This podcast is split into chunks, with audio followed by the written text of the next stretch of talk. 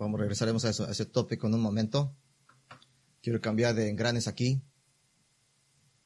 Mencionamos en la conferencia, en la Biblia bíblica, en la conferencia bíblica la semana pasada.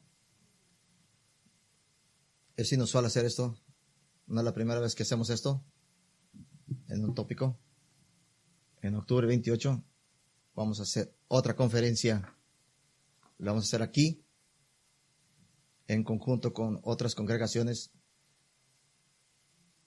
hemos sido más precisos de lo que vamos a hacer. Así es que estamos llamando a esta conferencia la los influenciadores, criticando a los que están alrededor. He hablado un par de veces de todos esos influenciadores. El anuncio que hice la semana pasada, no sé cómo trabaja esto, pero lo tomó de la línea y lo mandó a, todos los influenciadores. Todos los que están haciendo eso, voy a hablarle a usted como si está escuchando usted también. Espero que esté escuchando y dale a conocer qué está pasando. Así mientras los predicadores que vamos a tener, yo voy a estar hablando. Chad Vega, de nuestra iglesia, Dr. Mark. Habrá cuando menos tres de nosotros trabajando en este programa. Pero el propósito de esta conferencia es proveer una crítica, escrito material, de lo cual está masivo, esta organización masiva de este tipo de ministerio basado en, y la razón es, no nomás encontramos un libro, vamos a tener una conferencia sobre un libro, no nomás lo, lo escogimos. La razón es,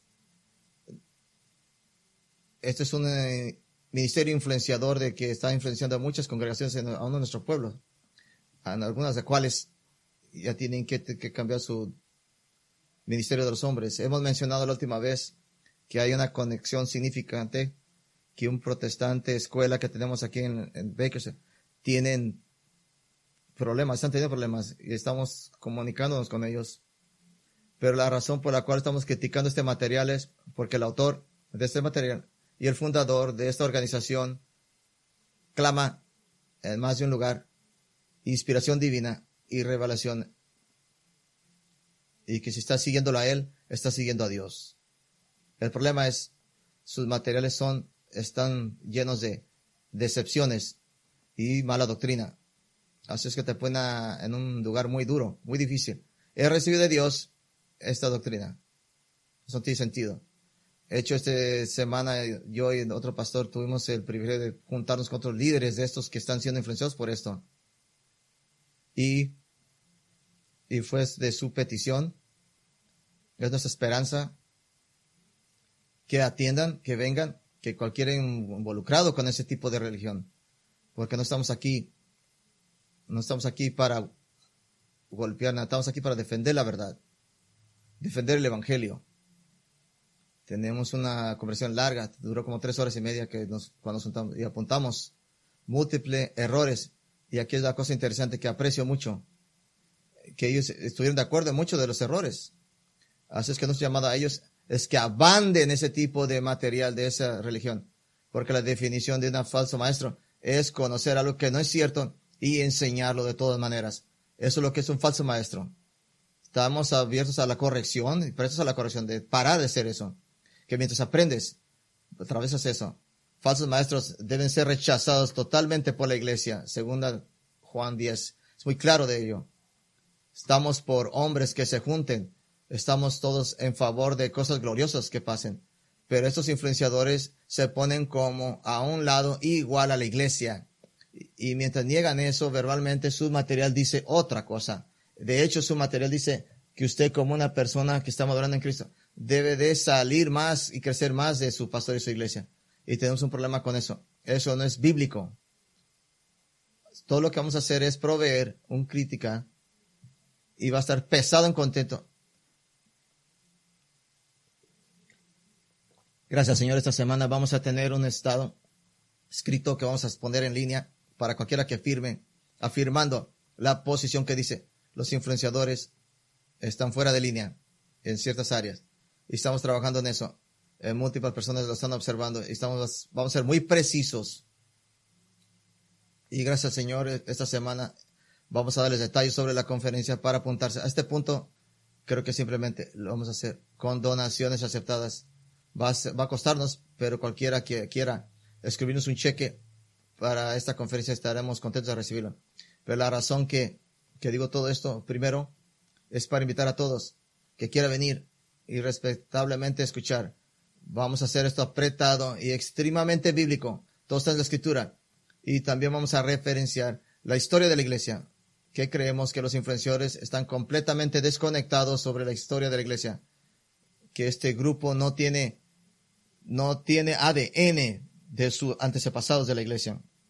Así es que el ADN que muestran, que tengo que apuntar esto, es que eh, antes fueron condenados por la iglesia, este tipo de personas, este tipo de teología. No podemos hacer discípulo a alguien que no quiera, pero yo creo con todo mi corazón que la más persona más, la cosa más amorosa que puede hacer es seguir de la decepción es mostrar ese horror y sacarlos de ese error. Y cuando menos darle la oportunidad de escuchar algo diferente. Así es que queremos proveer un crítica que pueda ser utilizado para años después es nuestra esperanza. Nuestra esperanza ver influenciadores en Bakersfield de bajar sobre sus ideas erróneas y que alrededor del mundo empiecen a observar este tipo de conferencia y que se abran sus ojos. Pero la razón principal es para que usted ore y que usted pida al Señor que defienda su evangelio, que defienda la verdad escritural. Esto no es algo que cualquiera está involucrado. No estamos ansiosos que, que queremos hacer. Es algo que tenemos que hacer y debemos hacer porque la verdad debe ser parada firme. Y ese es el trabajo del pastor. Simplemente octubre 28. Sé que tenemos un evento en el 7 de los hombres y el 14 las mujeres, pero este es un día que tuvimos que escoger. Eso es importante y espero que vengas y que me apoyen. Vamos a dar más detalles en línea. Espero esta mañana.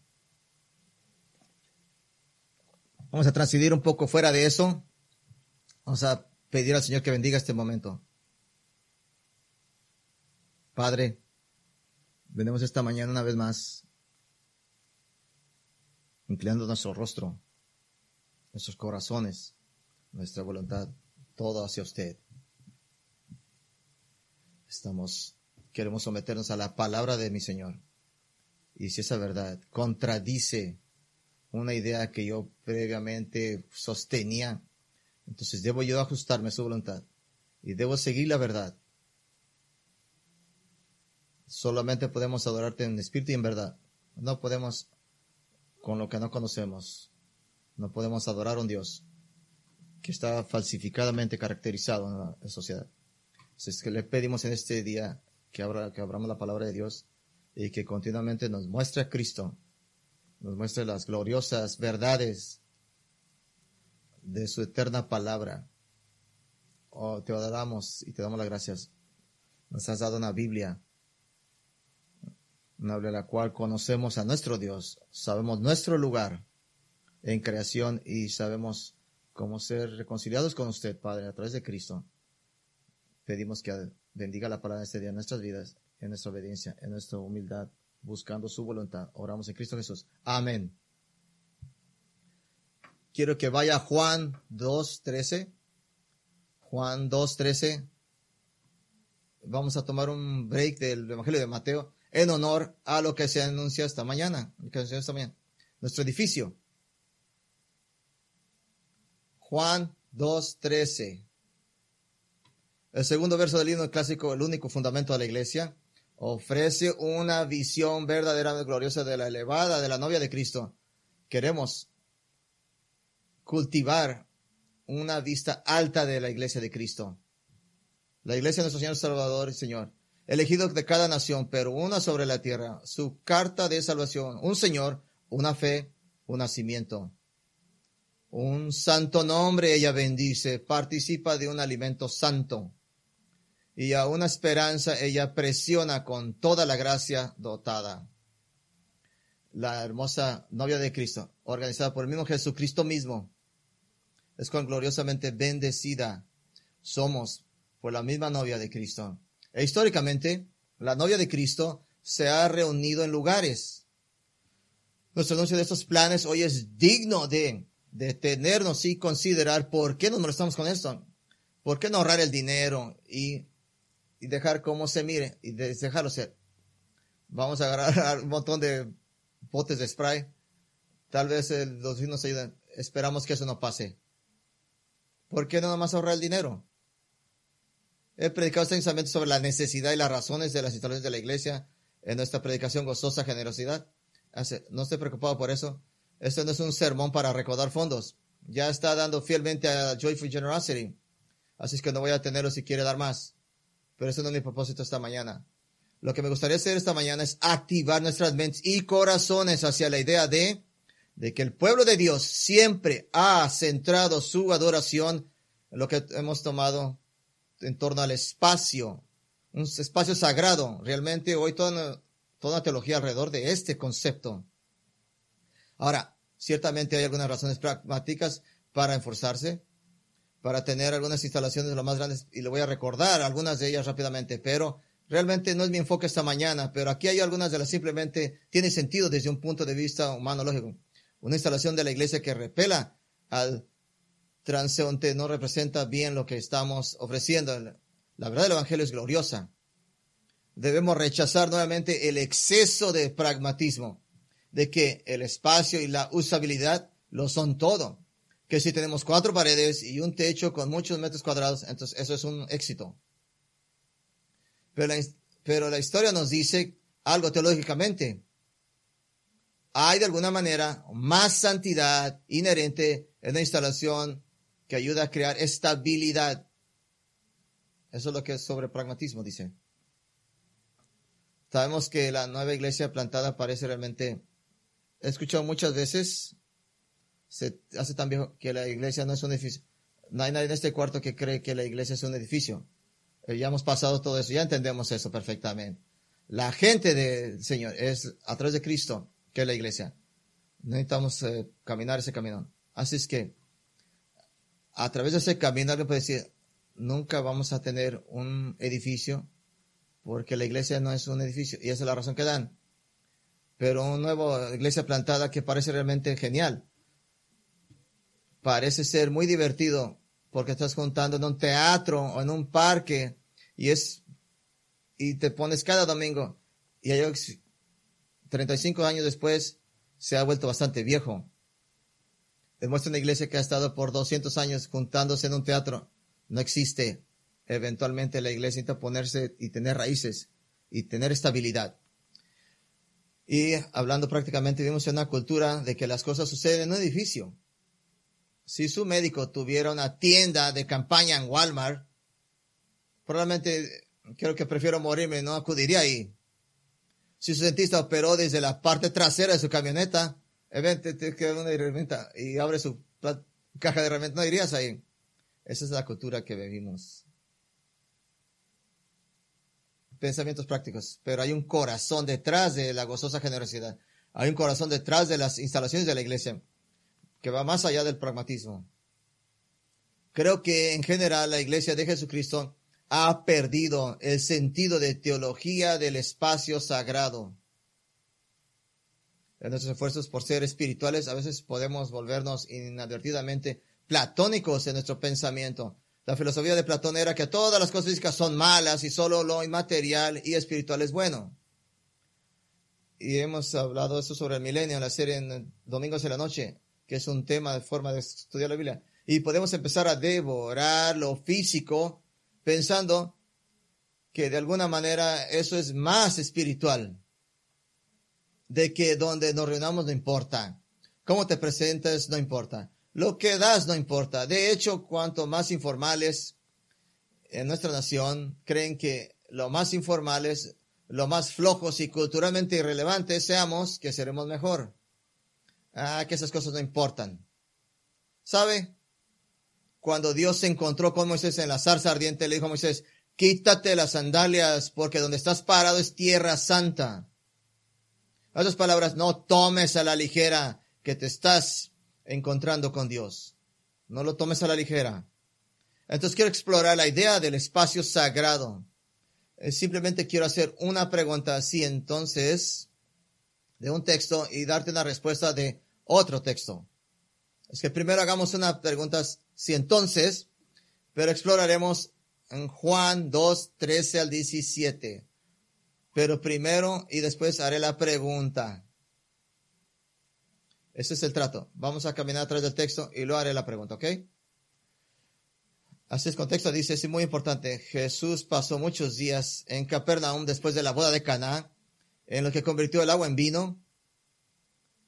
Capernaum era la base de operaciones de Jesús para el ministerio en la esquina noreste del mar de Galilea, a unas 16 millas de Caná, aproximadamente un día de caminata. Pero el texto nos dice, no nos dice cuánto tiempo ha transcurrido entre la visita de Jesús a Capernaum y esta Pascua, la primera de las tres que vamos a mencionar y leer aquí. Pero el versículo 13, Juan explica que la Pascua de los judíos estaba cerca. En Juan los doctores originales eran judíos, pero Juan educó al lector gentil el aparente. Eso da esa explicación. ¿Recuerdas el significado de la Pascua? Ese es el recuerdo de la misericordia de Dios al pasar por alto sus hogares cuando ejecutó el primogénito de cada familia egipcia. Y la Pascua es prescrita en el Éxodo 12.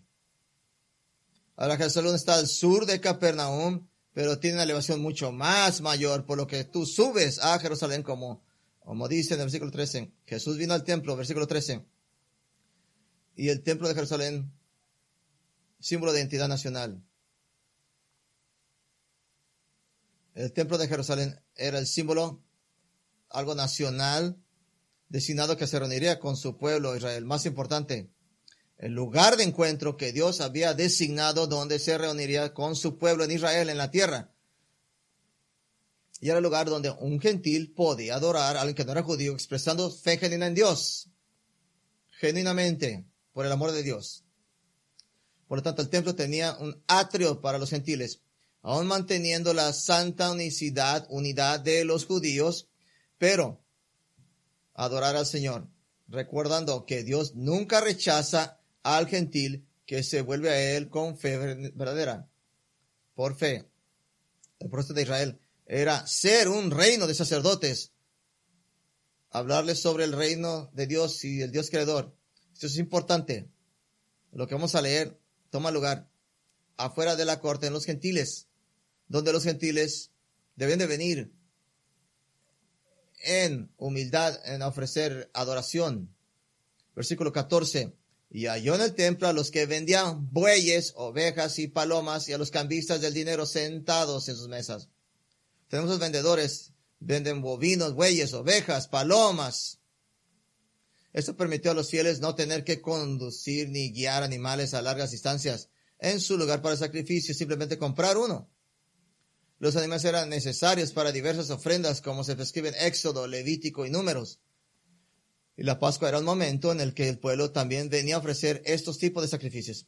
Ah, es que un gran grupo de personas, un tiempo muy apurado, el pueblo también tenía que pagar un impuesto al del templo prescrito en el Éxodo 30 para el cuidado y funcionamiento del templo.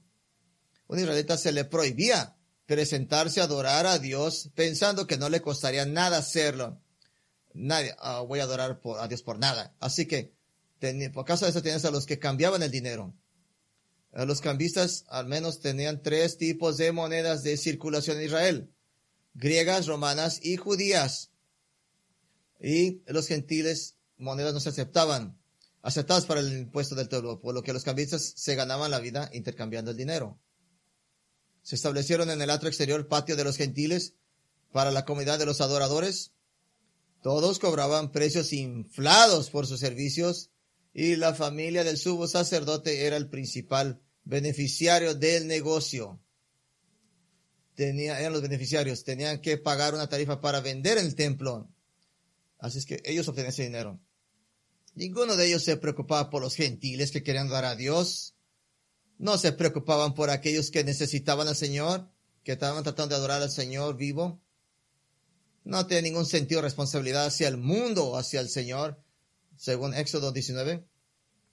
No tomaban la significancia de ser una adoración genuina y sincera basada en la realidad interna de la fe. Simplemente tomaban lo que eran genuinamente de la fe de los verdaderos creyentes y lo convirtieron en en una moda cultural, un sistema de ética, de provista del fundamento de la fe real en el Señor, simplemente negocio.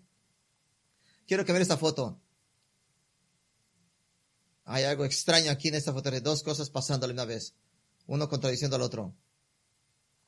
Tenías las oraciones de los verdaderos creyentes en el Señor, aquellos que se habían arrepentido del pecado, comunicándose con Dios. Es muy difícil para nosotros entender lo que un verdadero creyente era. Ellos se les enseñó que comunicarse con Dios tenía que ir al templo. Imagínense tener que viajar en cientos y cientos de millas para ir, comunicarse con Dios y expresar a Dios que quiero seguirte, Señor, y traer un sacrificio, un genuino corazón de adoración. Estas son las personas que se han arrepentido de su pecado y son salvos basado en la obra redentora del Mesías, escuchando el Antiguo Testamento. Están escuchando los salmos fielmente que vienen de muchas millas distancia para adorar el templo. Unos anhelando profundos verdaderos santos israelitas para ofrecer sacrificios en obediencia a la ley por amor a su Dios misericordioso. Están los gentiles verdaderos que están tan agradecidos que Dios de los judíos los ha aceptado a ellos. Y aquellos que, verdaderos israelitas, que ofrecen sacrificios en obediencia a la ley, la verdadera presquita por Dios Israel, este evento cultural en el que habían olvidado. Y ahogándose por el caos de los bueyes bramando y las ovejas balando y los clientes regateando con los vendedores. Esa era la, es una presencia de Dios, un terreno santo, pero parecía una feria, un terrible evento cultural. La verdadera fe prescrita por Dios a Israel en la ley se había convertido en un evento cultural en el que habían olvidado por qué necesitaban sacrificar en primer lugar. Y Jesús rechazaría totalmente este sistema falso que tenía un parecido externo con la verdadera fe en Dios. Pero en realidad era lo que él llamaba tumbas blanqueadas, asquerosas por dentro. Y Jesús fue la degradación, lo que fue antes una fe genuina.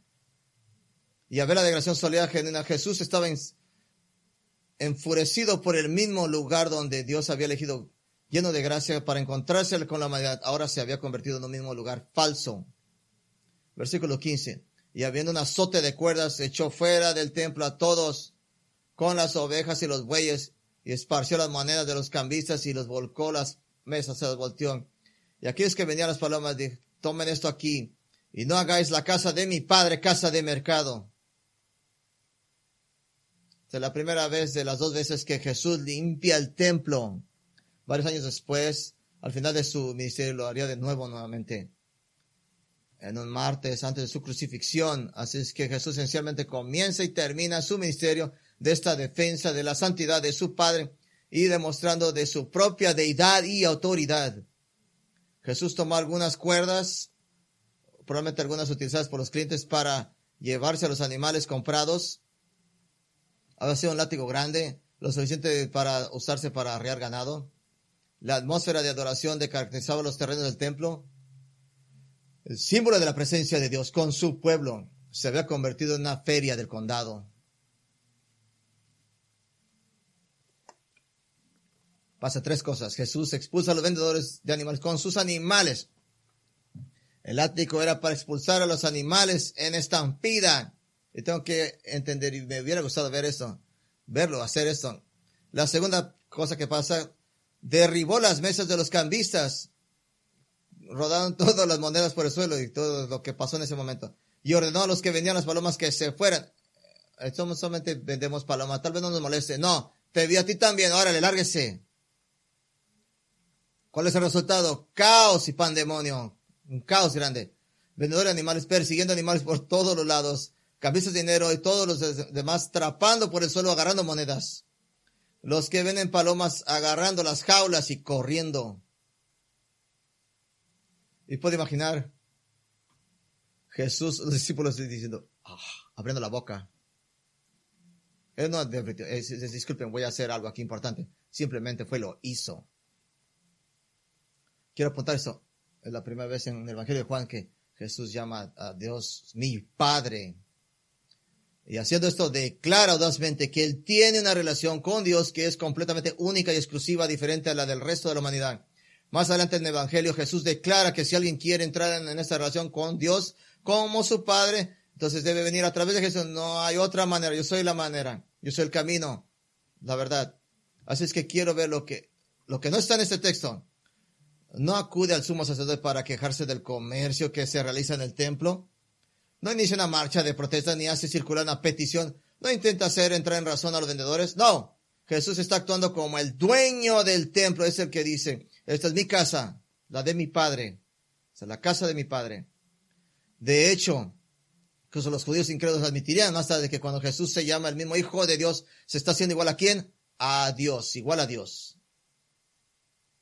Ahora sus discípulos están con él y probablemente todos están levantando las quijadas cuando vieron todo esto que Jesús los repentinamente, si, si puede creerlo, los abandona. Recogió algunas cuerdas sueltas y rápidamente se unió y está azotando animales, gente, y se va en esta, disculpe, ahorita regreso, siempre se volvió loco. Estaba enfurecido por lo que estaba pasando. Esta es la casa de su padre la santidad y la pureza de Dios. No tolerarán el sabotaje y la contaminación de la casa. Jesús está lívido, vívido ante la contaminación de la adoración pura a Dios. Llama el, la casa de su Padre el templo de representación terrenal, un trono, un salón del trono celestial, el punto de conexión donde Dios, gracias, eligió encontrarse con su pueblo. Es un modelo de verdadero en Hebreos 9:11, este templo. En Isaías 6, el profeta fue al templo y se encontró con el poder de Dios, teniendo el modelo y la cosa real en el cielo unidos, de modo que vi, a, dice al Señor sentado sobre un trono alto y sublime, y en su manto llena, y su manto llena el templo. Versículo 17. Sus discípulos se recuerdan que está escrito, el celo de tu casa me consume. Y puede agregar en sus notas, vieron el celo del Hijo de Dios por su Padre, lo vieron con sus propios ojos. Ahora, usted conoce el Nuevo Testamento, el Nuevo Pacto, en el Pacto en el centro de adoración es Cristo, Jesús mismo. Ese centro. Jesús le explicó esto a la mujer junto al pozo en Juan 4. La adoración del templo era la, en la era de la iglesia venidera será reemplazada. El templo es para Israel e iba a ser destruido en el año 70 después de Cristo y aún debe ser reconstruido. En el nuevo pacto, en el Espíritu Santo habitando nosotros, tenemos, ahora somos nosotros el templo de Dios en la tierra, el lugar donde, como si fuera donde Dios habita entre los hombres. Entonces la pregunta es, aquí está la pregunta entonces, sobre el espacio sagrado, es más como una pregunta, sí, sí, sí, entonces, esta es la pregunta. Sí, el espacio no importa porque la iglesia es la iglesia donde quiera que estemos, y si la iglesia no es un edificio, y si en el nuevo pacto que está por venir el centro de adoración es Cristo y no el templo, y si el templo es solo para Israel, y si el templo iba a ser destruido en el año 70 por los romanos de todos modos, entonces, ¿por qué Jesús le importó tanto el espacio sagrado? ¿Por qué a Jesús le importó tanto este espacio sagrado? Le voy a dar la respuesta en un momento. Primero voy a explorar otro texto. Pase a Primera de Crónicas 21. Símbolo de presentación. Primera de Crónicas 21. Vamos a caminar a unas cosas importantes de este texto. Y le voy a dar la respuesta a esta pregunta. En el lugar ritual de sacrificio, en tierra, era el lugar sagrado, el santuario, el santuario central. El lugar donde el sacrificio, pero también era una casa de oración y alabanza era un templo, era un lugar de sacrificio, la casa de adoración y oración. Y bajo el rey David, Israel buscó tener un lugar de descanso permanente para el arca del pacto. Realmente el trono de Dios en la tierra y este lugar debía ser en Jerusalén. David compró la, la era de Arauna, también llamada Ornán, Segunda de Samuel 24, 16 a 25 habla de esto. Y no era simplemente un lugar bueno. Primera, segunda Crónicas 3 donde identifica como donde Abraham sacrificó a Isaac y fue salvado por esto, por el ángel del Señor, el monte Moriah. Muy especial este lugar. Jerusalén era originalmente conocida como Saleh, el lugar de que Melquisedec, el rey, en Génesis 14, rey sacerdote del Dios Altísimo, en los días de Abraham y el monte Moriah, corona de la colina, es la corona de la colina, según la tradición en donde Melquisedec gobernó y adoró. Así es que algo masivo hay dentro de esto. Eh, el contexto es la tierra que se compró adquirida después del pecado de David, de, de contar al pueblo con orgullo.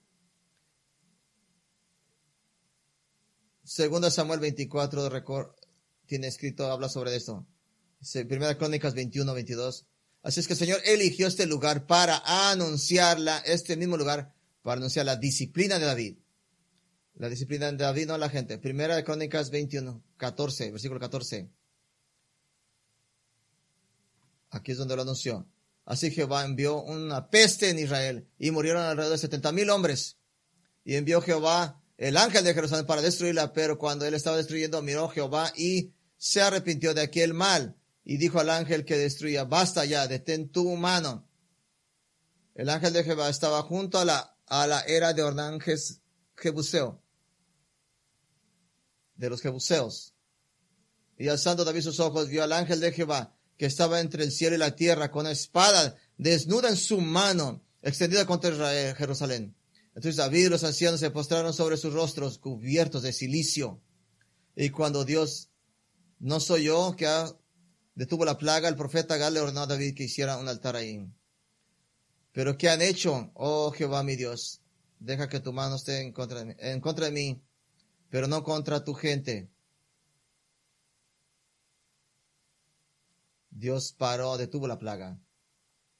Y el profeta se le ordenó a David que hiciera un altar allí. En otras palabras, este lugar estaba altamente ligado a la expiación del pecado. A la expiación del pecado. Abraham quería donar la tierra, pero David insistió en que la comprara. Miren versículo 21, primera crónicas. Entonces el rey David dijo a Ornán, no, sino que efectivamente la compraré por su justo precio, porque no tomaré para Jehová lo que es tuyo, ni sacrificaré holocausto que nada me cueste. Y dijo David a Ornán por aquel, el peso de 600 ciclos de oro. Declaró que no haría sacrificios que no le costara nada por lo que pagó 15 libras de oro, más o menos de oro. David entendió la idea y la esencia del sacrificio. Si no te cuesta nada, no es un sacrificio. Compró el lugar, edificó un altar y ofreció holocaustos y ofrendas de paz a Dios. Y lo anunció ahí. Capítulo 22, Primera Crónicas. Y luego dijo David, dijo, aquí estará la casa de Jehová Dios y aquí el altar del holocausto para Israel. Anunció que la casa de Dios sería hecha ahí en ese mismo lugar, en el monte Moriah. Pero David no quería quién lo construiría. Él no sería. Vamos a versículo 6, capítulo 22, primera crónicas. Llamó entonces David a Salomón su hijo y le mandó que edificara la casa de Jehová, Dios de Israel. Y David dijo a Salomón, Hijo mío, en mi corazón tuve el edificar templo del nombre de Jehová, mi Dios. Mas vino a mi palabra de Jehová diciendo, tú has derramado mucha sangre y has hecho grandes guerras. No edificarás casa a mi nombre porque has derramado mucha sangre en la tierra delante de mí. Y aquí te nacerá un hijo, el cual será varón de paz, porque yo le daré paz en todos sus enemigos de alrededor. Por tanto, su nombre será Salomón.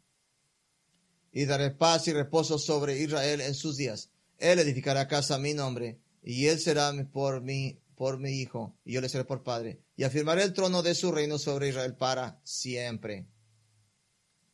Para ser claro, eso no quiere decir que David haya hecho malo, pero era el defensor de Israel. Él iba a crear la paz que Salomón, Salomón iba a disfrutar. Pero el templo debía recordar el descanso espiritual de Dios en el jardín de la gente como en el jardín de Edén. Así es que Salomón, que significa paz, Salomón, construiría el templo. David hizo todo lo que pudo para prepararse para el templo. Adquirió la tierra, reunió los materiales, contrató los artesanos, reunió dinero. Mire todo lo que hizo en versículos 2 de capítulo 22, Primera Crónicas. Versículo 2. Después mandó, se reunió a los extranjeros que habían en la tierra y señaló entre ellos canteros de que labrasen piedras para dedicar la casa de Dios. preparó David mucho hierro para la clavación de las puertas y junturas y mucho bronce sin peso y madera de cedro 50. Sidonios y tirios habían traído a David abundancia de madera de cedro. 14. Dice, he aquí, yo con grandes esfuerzos he preparado para la casa de Jehová cien mil talentos de oro y un millón de talentos de plata, bronce y hierro sin medida, porque es mucho. Asimismo, preparado madera y piedra, todo lo cual añadirías muchos obreros, canteros, albañiles que sabían hacer todo esto, expertos en la obra. Y dice, porque ha entregado en mi mano Modaró desde la tierra y traer la arca de la alianza a la casa que debía ser construida en su nombre, nombre de Jehová. Esto es emocionante. Todos esos materiales, tesoros juntándose. ¿Sabe qué me conmueve? ¿Qué me conmueve? Que estuviera trabajando tan duro para un templo en el que nunca adoraría personalmente. David trazó los planos por inspiración divina y dio instrucciones a Salomón sobre cómo construirlo en 1 Crónicas 29. ¿Ha leído usted eso? 28. Lo más significativo trasladó el arca del pacto desde su ubicación en el bosque de área de Gabaón para el lugar donde sería conocido como Monte Templo. David continuó recaudando fondos. Vamos más adelante. Primera de Crónicas 29. Primera de Crónicas 29, 1. Hizo todo lo que pudo recaudar. Y tenía dos componentes recaudar fondos. Era, fue voluntaria y fue generosa. Eso es emocionante. Primera de Crónicas 29 dijo el rey David a toda la asamblea. Mi hijo Salomón, que a Dios ha elegido, Dios es joven y tierno de edad, y la obra grande, porque la casa no es para hombre, sino para Jehová. Con todas mis fuerzas he preparado para la casa de mi Dios oro para las cosas de oro, plata para las cosas de plata, bronce para las cosas de plata, hierro para las cosas de hierro, madera para las cosas de madera, piedras de onice, piedras preciosas, piedras negras, piedras diversos colores, toda clase de piedras preciosas, piedras de mármol y a la abundancia abundante. Además de esto, por cuanto tengo mi afecto en la casa de mi Dios, yo guardo mi tesoro, particularmente oro y plata. Doy cosas que he preparado para la casa del santuario. Casa de mi Dios, tres mil talentos de oro, oro de Ofir, siete mil talentos de plata refundida, refinada para cubrir las paredes de las casas. Oro, pues, para las cosas de oro, plata para las cosas de plata y todas las obras de las manos de los artífices. Quien quiera hacer hoy ofrenda voluntaria a Jehová, entonces dijo David, dijo, siempre he dado mi fortuna para el templo. Entonces los jefes de la familia, los príncipes de las tribus de Israel, jefes de millares de centenas, con los administradores de la hacienda del rey, ofrecieron voluntariamente la lista de tesoros masivos. Ellos fueron a dar primero. Versículo 9. Y la gente se alegró por haber contribuido voluntariamente. ¿Entendió eso? Porque fueron generosos, hicieron su contributo voluntario de su corazón. Y David quedó tan abrumado por su generosidad. Su espíritu se contentó. Él conmemoró su espíritu en un breve salmo en los versículos 10 al 19. La fidelidad de Dios, de Dios volvió a ser alabanza para Dios. Había tal espíritu de oración que en respuesta a la invitación de David, todo el pueblo alabó a Dios y se postró sobre su rostro ante él para reconocer su soberanía, su santidad y su bondad. Sobreabundados. Versículo 20. Después hizo David a la congregación. Entonces David dijo a todo el mundo, bendecid ahora a Jehová vuestro Dios. Entonces toda la congregación bendijo a Dios de sus padres inclinándose, adorándose delante de Jehová y del rey. Salomón comenzó la construcción en el cuarto año de su reinado, alrededor de 966 antes de Cristo. Primera Rey 6.1. En el año 400 era majestuoso, impresionante, elaborado, adornado. El centro del complejo de este edificio, el edificio del templo mismo, 104 pies de largo, 34 pies de ancho, 52 pies de alto, paredes 10 pies de espesor. Ningún moto se iba a pasar y mostrarlos de ninguna manera está dividido en dos secciones, el lugar santo, la parte abierta del santuario donde servirían los sacerdotes 70 pies de largo. Y el lugar santísimo, el lugar donde habitaba la presencia de Dios en la tierra, donde estaba el arca del pacto sería. El lugar santo era un cubo exacto de 34 pies en todas direcciones. El edificio tenía un vestíbulo de entrada de 34 pies de ancho, 17 pies de profundidad, y todo el edificio se elevó a 10 pies del nivel del suelo. El patio estaba rodeado de cámaras y galerías por las levitas para los músicos, cantores, sirvientes, para guardar todas las necesidades del templo, una especie de complejo de apartamentos. Estaba complejo rodeado de, tenía tres pisos de altura y enormes muros exteriores, masivas paredes. Siempre estaba ministrando ahí cada necesidad del templo.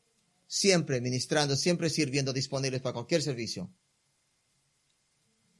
Los mismos muebles básicos y parafernalia que estaban en el tabernáculo literalmente, literalmente que se había utilizado durante cientos de años, también estaban en una escala mucho más elevada.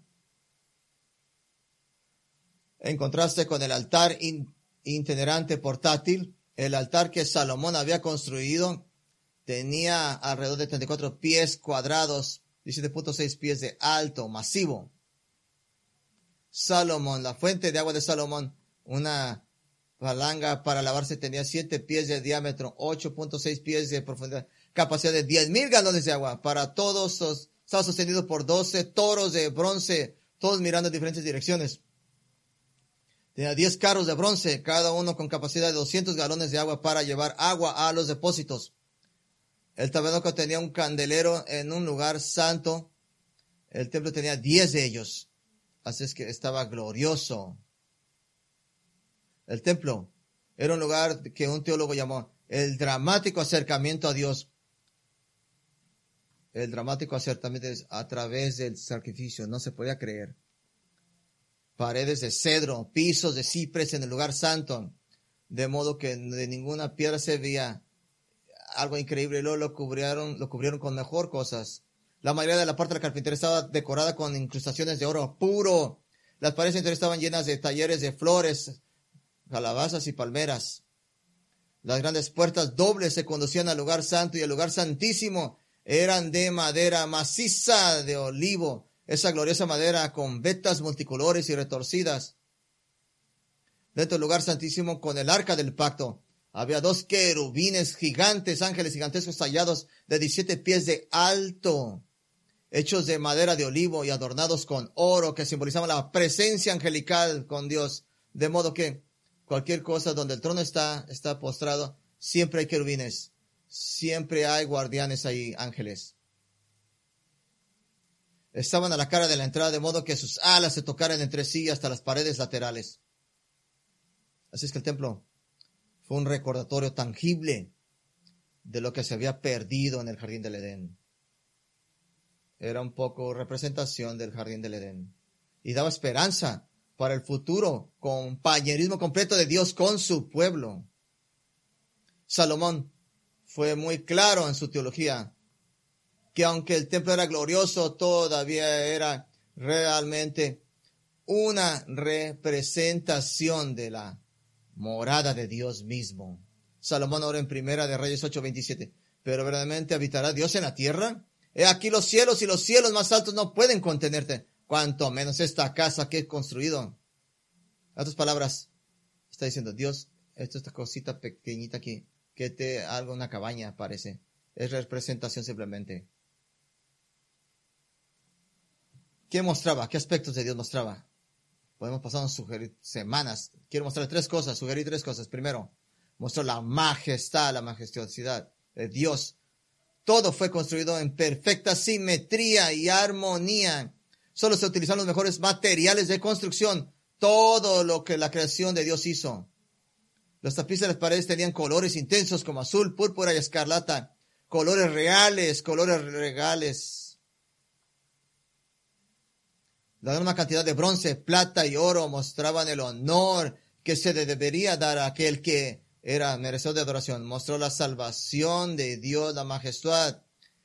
Mostró la salvación de Dios mostró la salvación de Dios. El atrio estaba cerrado al mundo, separado a entrada al mismo, estaba controlada por los porteros levitas quienes también ayudaban a los adoradores y prepararse para estar ante la presencia de Dios. Hay una línea de demarcación. Los adoradores primero se acercaban al altar mayor donde se hacía el sacrificio. Luego iban a la fuente, la enorme palangana para lavarse, que simbolizaba la pureza que sigue la expiación. Y el acceso continuo a Dios fue guiado por la luz de los candeleros, sostenido por las oraciones intercedoras del sacerdote en el altar del incienso.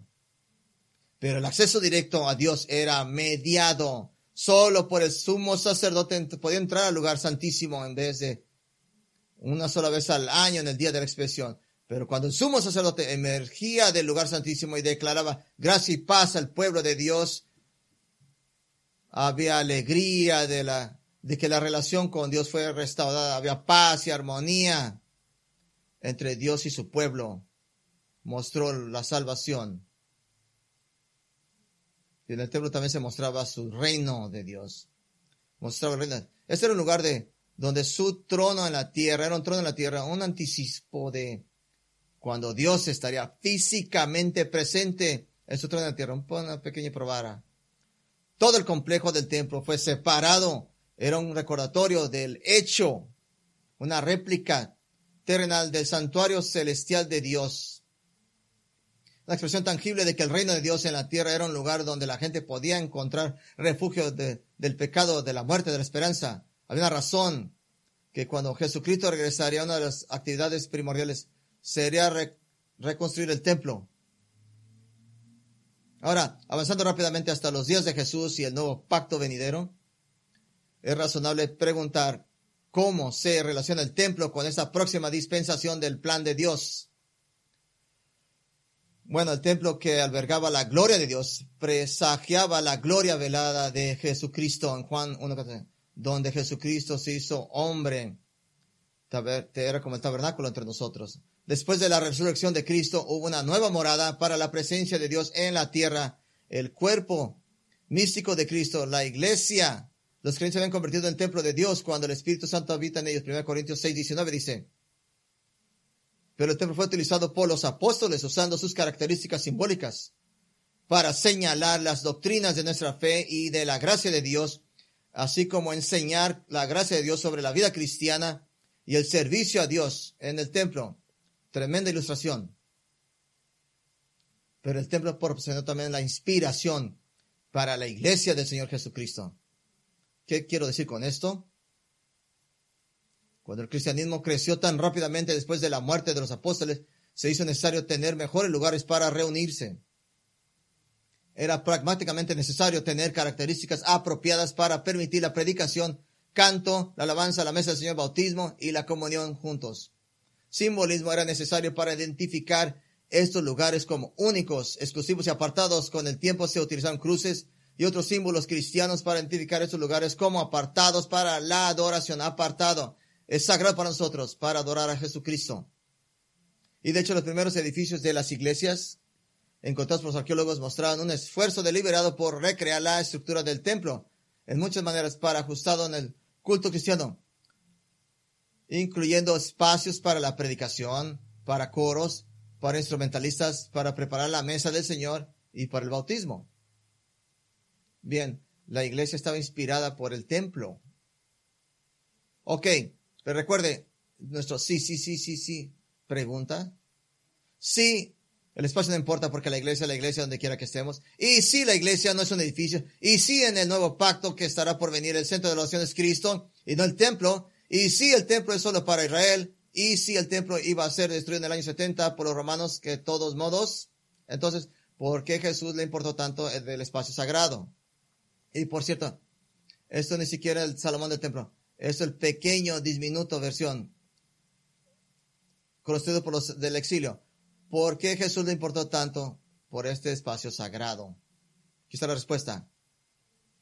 El espacio sagrado es una demostración tangible, tangible de la majestad y gloria de Dios el espacio sagrado es una demostración tangible de la majestad y la gloria de Dios y que Él es nuestra prioridad más alta.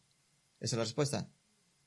Es tangible, majestad gloriosa de Dios y que Él es nuestra prioridad más alta. Escuchen, vaya al templo de los templos. En Israel hay algo nacional, un lugar nacional, el único lugar nacional de adoración. Eso es todo. Pero posteriormente, cuando los comunidades locales construyeron sinagogas, tenían que trabajar dentro de sus posibilidades para construir modestas estructuras para la reunión del pueblo de Dios. Si vivías a 80 millas uh, fuera lejos de ahí, pues era práctico. Uno de los principales teólogos en el área de la teología de la adoración, el doctor Alan Ross, escribió algo tan útil y aplicable que quiero tomar el tiempo para leerles esto. Escucha al doctor Ross. A pesar de tener que trabajar dentro de sus posibilidades, si los fieles quieren que su edificio sea un lugar donde la gente pueda salir de sus rutinas mundanas y vislumbrar la gloria, entonces, ¿cómo construyen el santuario y con qué materiales se construye?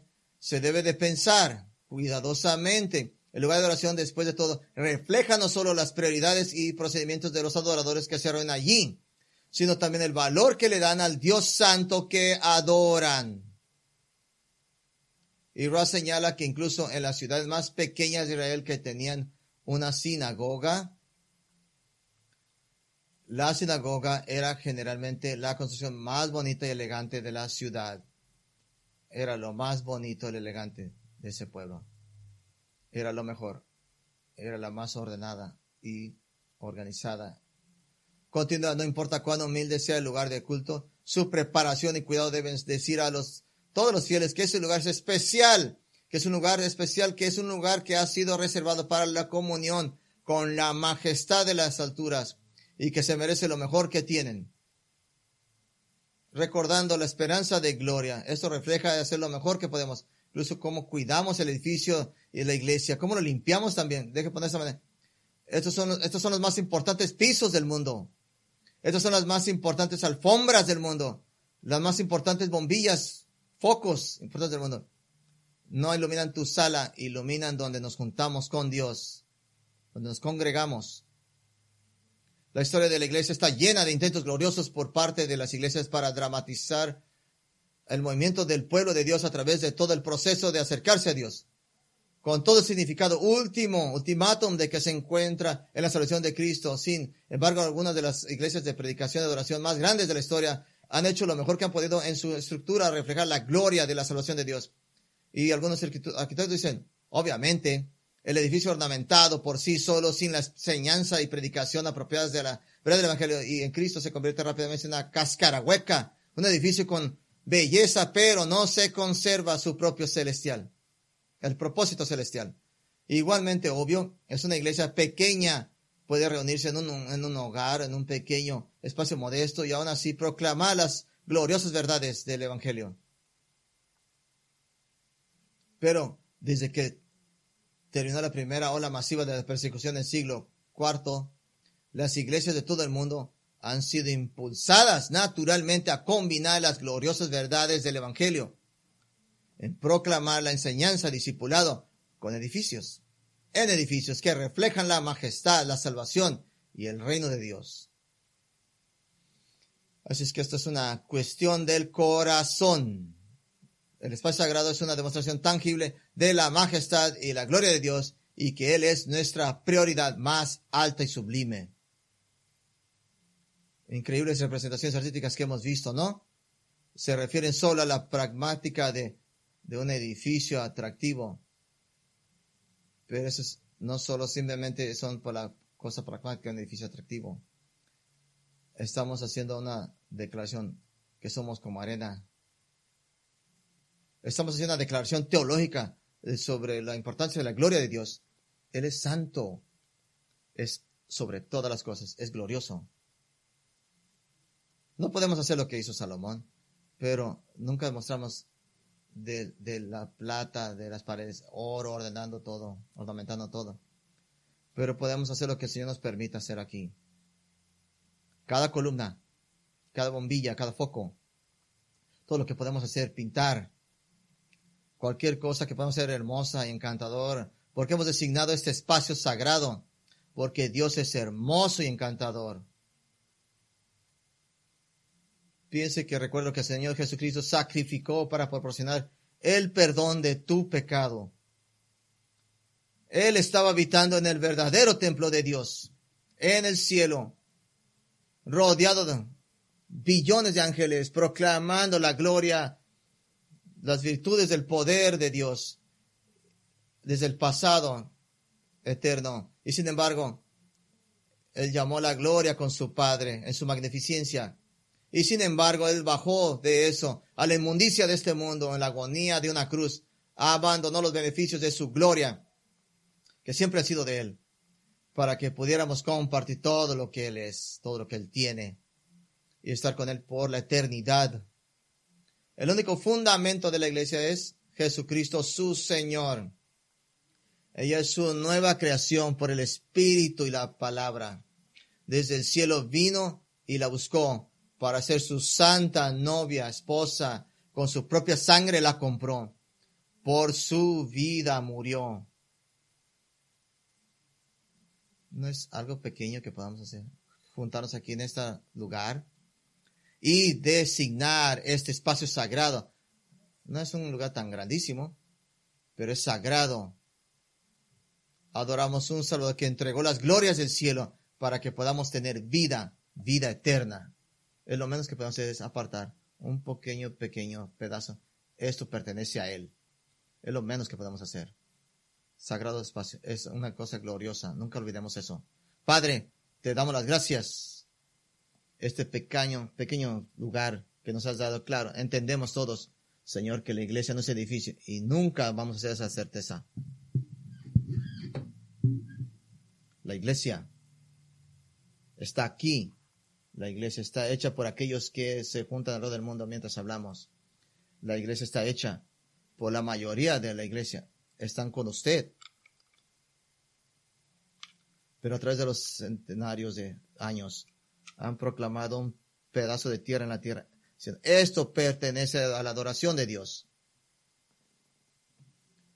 Nos ha dado este pequeño pedazo aquí en White Lane para este tiempo, para estos años venideros. Y es nuestro deseo